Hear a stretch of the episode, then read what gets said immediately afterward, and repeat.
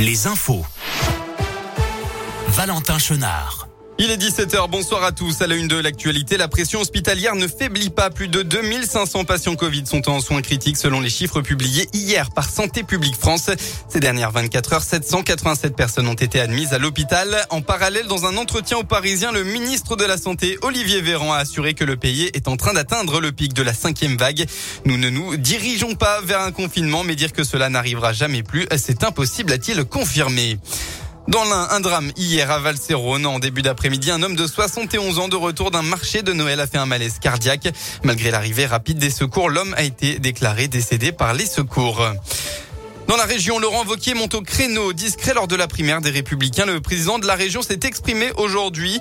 Mon soutien à Valérie Pécresse sera total et je serai pleinement engagé dans cette campagne, a-t-il assuré dans les colonnes du journal du dimanche. Il a reconnu des désaccords avec la candidate, mais estime maintenant que la droite est rassemblée autour d'une vision commune pour, je cite, stopper le déclin français et retrouver l'espoir. Il s'est aussi exprimé sur la candidature d'Éric Zemmour. Selon Laurent Vauquier, ce dernier ne peut pas gagner puisqu'il confond entre autres fermeté et brutalité.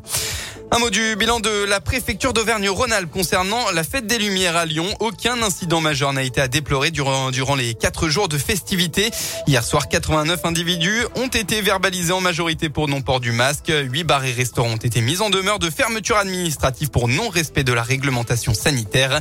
Au total, six établissements ont reçu une fermeture administrative.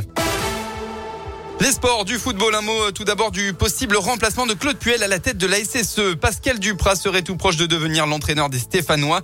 D'après l'équipe, les dirigeants stéphanois auraient tranché pour Pascal Duprat. L'officialisation de la nomination de l'entraîneur au Savoyard de 59 ans pourrait possiblement arriver dans les heures à venir. Sur les terrains pour la 18e journée de Ligue 1, Lille et Lyon se sont quittés sur un score nul et vierge 0 à 0 tout à l'heure.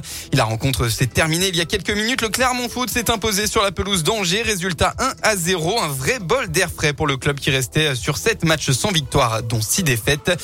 Le Clermont Foot remonte donc à la 16e place du classement.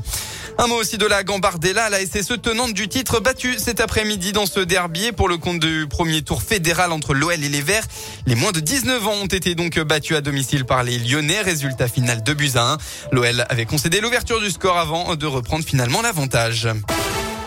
On passe à la météo pour ce début de semaine. Retour de plutôt belles éclaircies, hein, pas demain partout en Auvergne-Rhône-Alpes.